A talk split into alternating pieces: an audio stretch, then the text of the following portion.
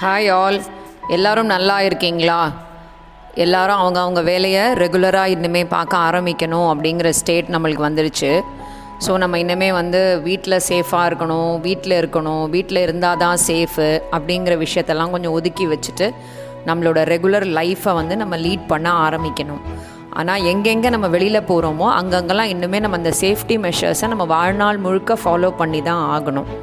அதே மாதிரி இந்த ஓமைக்ரான் கொரோனா வந்திருக்கு அப்படின்லாம் சொல்லி எல்லாரும் சொல்கிறாங்க ஸோ அப்படி இருக்கும்போது நம்ம வேக்சினேஷன் போட்டு நம்மளை வந்து அந்த அந்த பாதிப்புலேருந்து ஒரு அளவுக்கு நம்மளை வந்து பாதுகாத்துக்கணும் அப்படின்றதையும் நான் எல்லார்கிட்டேயும் சொல்ல விரும்புகிறேன் அதே மாதிரி நம்ம நான் வந்து நிறைய ஸ்கூல் குழந்தைங்களோட டீல் பண்ணுறதுனால இன்னமுமே வந்து அந்த குழந்தைங்களுக்கு இந்த ரெகுலர் ஸ்கூலிங் அப்புறம் வந்து இந்த ரெகுலராக படிக்கிறது ரெகுலராக ஹோம்ஒர்க் பண்ணுறது பேரண்ட்ஸும் வந்து ஸ்டூடெண்ட்ஸோட ரெகுலராக கொஞ்சம் கொஞ்சம் அவங்கள ஸ்டடி பண்ணுறது அப்படின்றதெல்லாம் கொஞ்ச நாளாக குறைஞ்சிருக்கு. ஸோ அதெல்லாம் வந்து திரும்பியும் பேரண்ட்டும் இன்ட்ரெஸ்ட் எடுத்து பார்க்கணும். குழந்தைங்களும் அதே மாதிரியான இன்ட்ரெஸ்ட் வந்து அவங்களோட வேலையில் காட்டணும். ப்ளஸ் இன்றைக்கி கூட வந்து நம்மளோட எஜுகேஷனல் மினிஸ்டர் சொல்லியிருக்காரு. டென்த்து லெவன்த் டுவெல்த்துக்கு வந்து கண்டிப்பாக பப்ளிக் எக்ஸாமினேஷன்ஸ் எல்லாம் இருக்கும் அப்படின்னு சொல்லிட்டு. ஸோ குழந்தைங்க வந்து அதை ரொம்ப கேர்லெஸ்ஸாக விடாமல் கொஞ்சம் நல்லாவே படிக்கணும். அதுலேயும் இல்லாமல் இந்த ப்ரெசண்ட்டாக படிக்கிற டுவெல்த் ஸ்டாண்டர்ட் ஸ்டூடெண்ட்ஸ் வந்து டென்த்தும் பப்ளிக் எக்ஸாம் எழுதாமல் பாஸ் பண்ணியிருக்காங்க. லெவன்த்தும் பப்ளிக் எக்ஸாம் எழுதாமல் பாஸ் பண்ணியிருக்காங்க. ஸோ அதே லக்கு வந்து நம்மளுக்கு டுவெல்த்துக்கும் கிடைக்கும் அப்படின்னு அவங்க நினச்சிக்கிட்டு இருக்காங்க. பட் அது நம்மளோட லக்கு கிடையாது. நம்ம ரொம்ப அன்லக்கி அப்படிங்கிறது வந்து லேட்டர் ஸ்டேஜில் தான் அந்த குழந்தைங்களுக்கு புரியும்.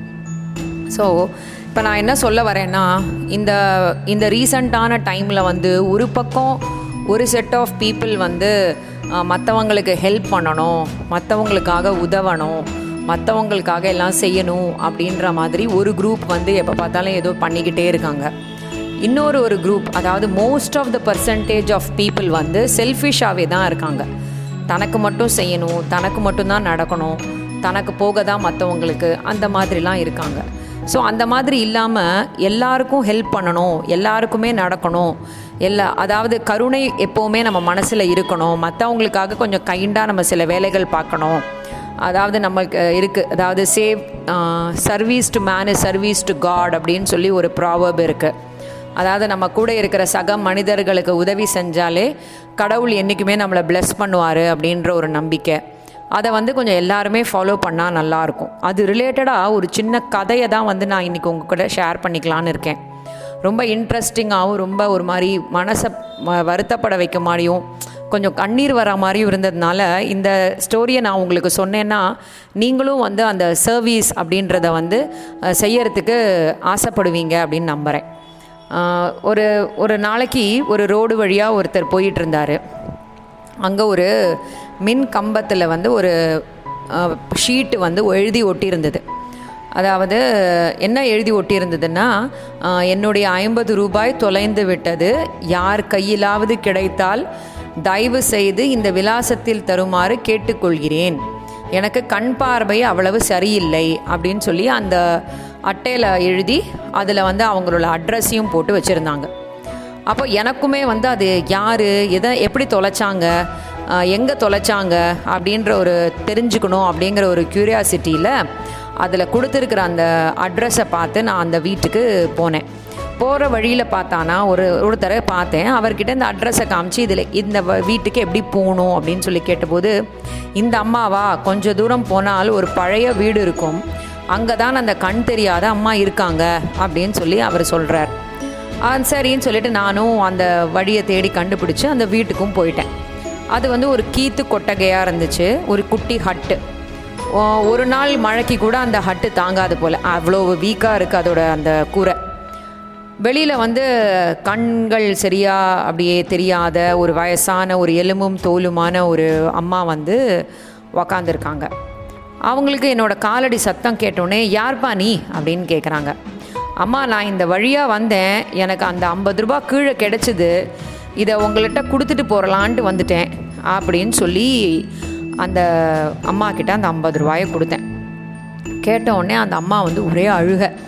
தம்பி ரெண்டு நாளாக கிட்டத்தட்ட முப்பது முப்பத்தஞ்சு பேர் வந்து எனக்கு இந்த ஐம்பது ரூபா கிடைச்சிது ஐம்பது ரூபா கிடைச்சிதுன்னு சொல்லி கொடுத்துட்டு போகிறாங்க அந்த கடிதம் நான் எழுதவே இல்லை தம்பி.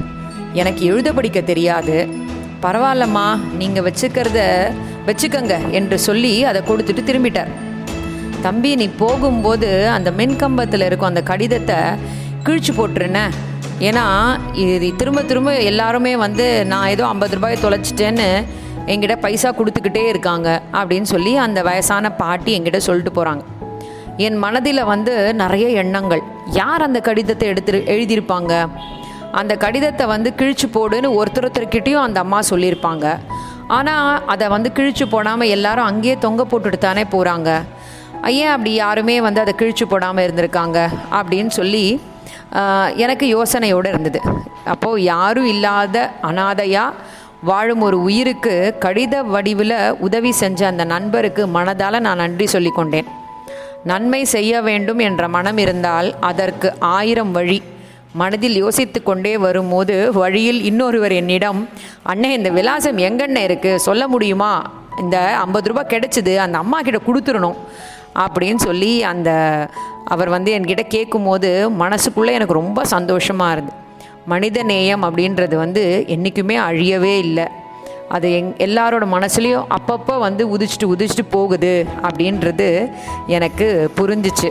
பணத்தால் விலைக்கு வாங்க முடியாத ஒரே ஒரு விஷயம் என்னன்னு கேட்டிங்கன்னா அது மனித நேயம்தான். அதாவது மற்றவங்களோட மற்றவங்களுக்காக ஏதாவது ஒரு சின்ன சந்தோஷத்தை கொடுக்குற மாதிரி நம்ம ஏதாவது ஒரு வேலை செய்யணும். அது அவங்க ரொம்ப கஷ்டப்படுறவங்களா இருந்தாலும் சரி அவங்க ரொம்ப வருத்தப்படுறவங்களா இருந்தாலும் சரி அவங்களுக்கு ஏதாவது ஒரு நல்லது செய்யணும் அப்படின்றத மனசில் வந்து நம்மளுக்கு என்றைக்குமே தோணிக்கிட்டே இருக்கணும். இந்த ம இந்த தோணல் வந்து பெரியவங்களுக்கு மட்டும் இருக்கக்கூடாது. சின்ன குழந்தைங்களுக்கும் சின்ன வயசுலேருந்தே அதை நம்ம சொல்லித் தரணும். மற்றவங்களுக்கு ஹெல்ப் பண்ணணும் மற்றவங்களுக்கு சப்போர்ட் பண்ணணும். மற்றவங்கள வந்து தப்பு தப்பாக பேசக்கூடாது திட்டக்கூடாது அனாவசியமாக கோவப்படக்கூடாது. மற்றவங்களோட திங்ஸை நம்ம வந்து எடுத்துகிட்டு போகக்கூடாது. எல்லாருக்கும் முடிஞ்ச வரைக்கும் நம்ம ஹெல்ப் தான் பண்ணணும். இப்படிங்கிற விஷயங்கள் எல்லாம் அம்மா அப்பா கிட்டேருந்து நிறைய கற்றுப்பாங்க அதே மாதிரி ஸ்கூலுக்கு போனான்னா அவங்க டீச்சர்ஸ் எல்லாம் கற்றுக் கொடுப்பாங்க. ஸோ இதை வந்து நம்ம எல்லாருமா செஞ்சாதான் அடுத்த தலைமுறை வந்து ரொம்ப அழகான ஒரு தலைமுறையாக வளரும். அதனால் நம்ம எல்லாருமே அடுத்த தலைமுறையை ரொம்ப ஸ்பெஷலான ஒரு தலைமுறையாக வளர்க்குறதுக்கு நான் முற்படணும் அப்படின்னு நான் ஆசைப்பட்றேன். எல்லாரும் அதை செய்வீங்கன்னு நம்புகிறேன் மீண்டும் அடுத்த வாரம் வேறு ஒரு தலைப்போடு உங்களை சந்திக்கிறேன். அது வரைக்கும் நல்லா இருப்போம் நல்லா இருப்போம் எல்லாரும் நல்லா இருப்போம் நன்றி.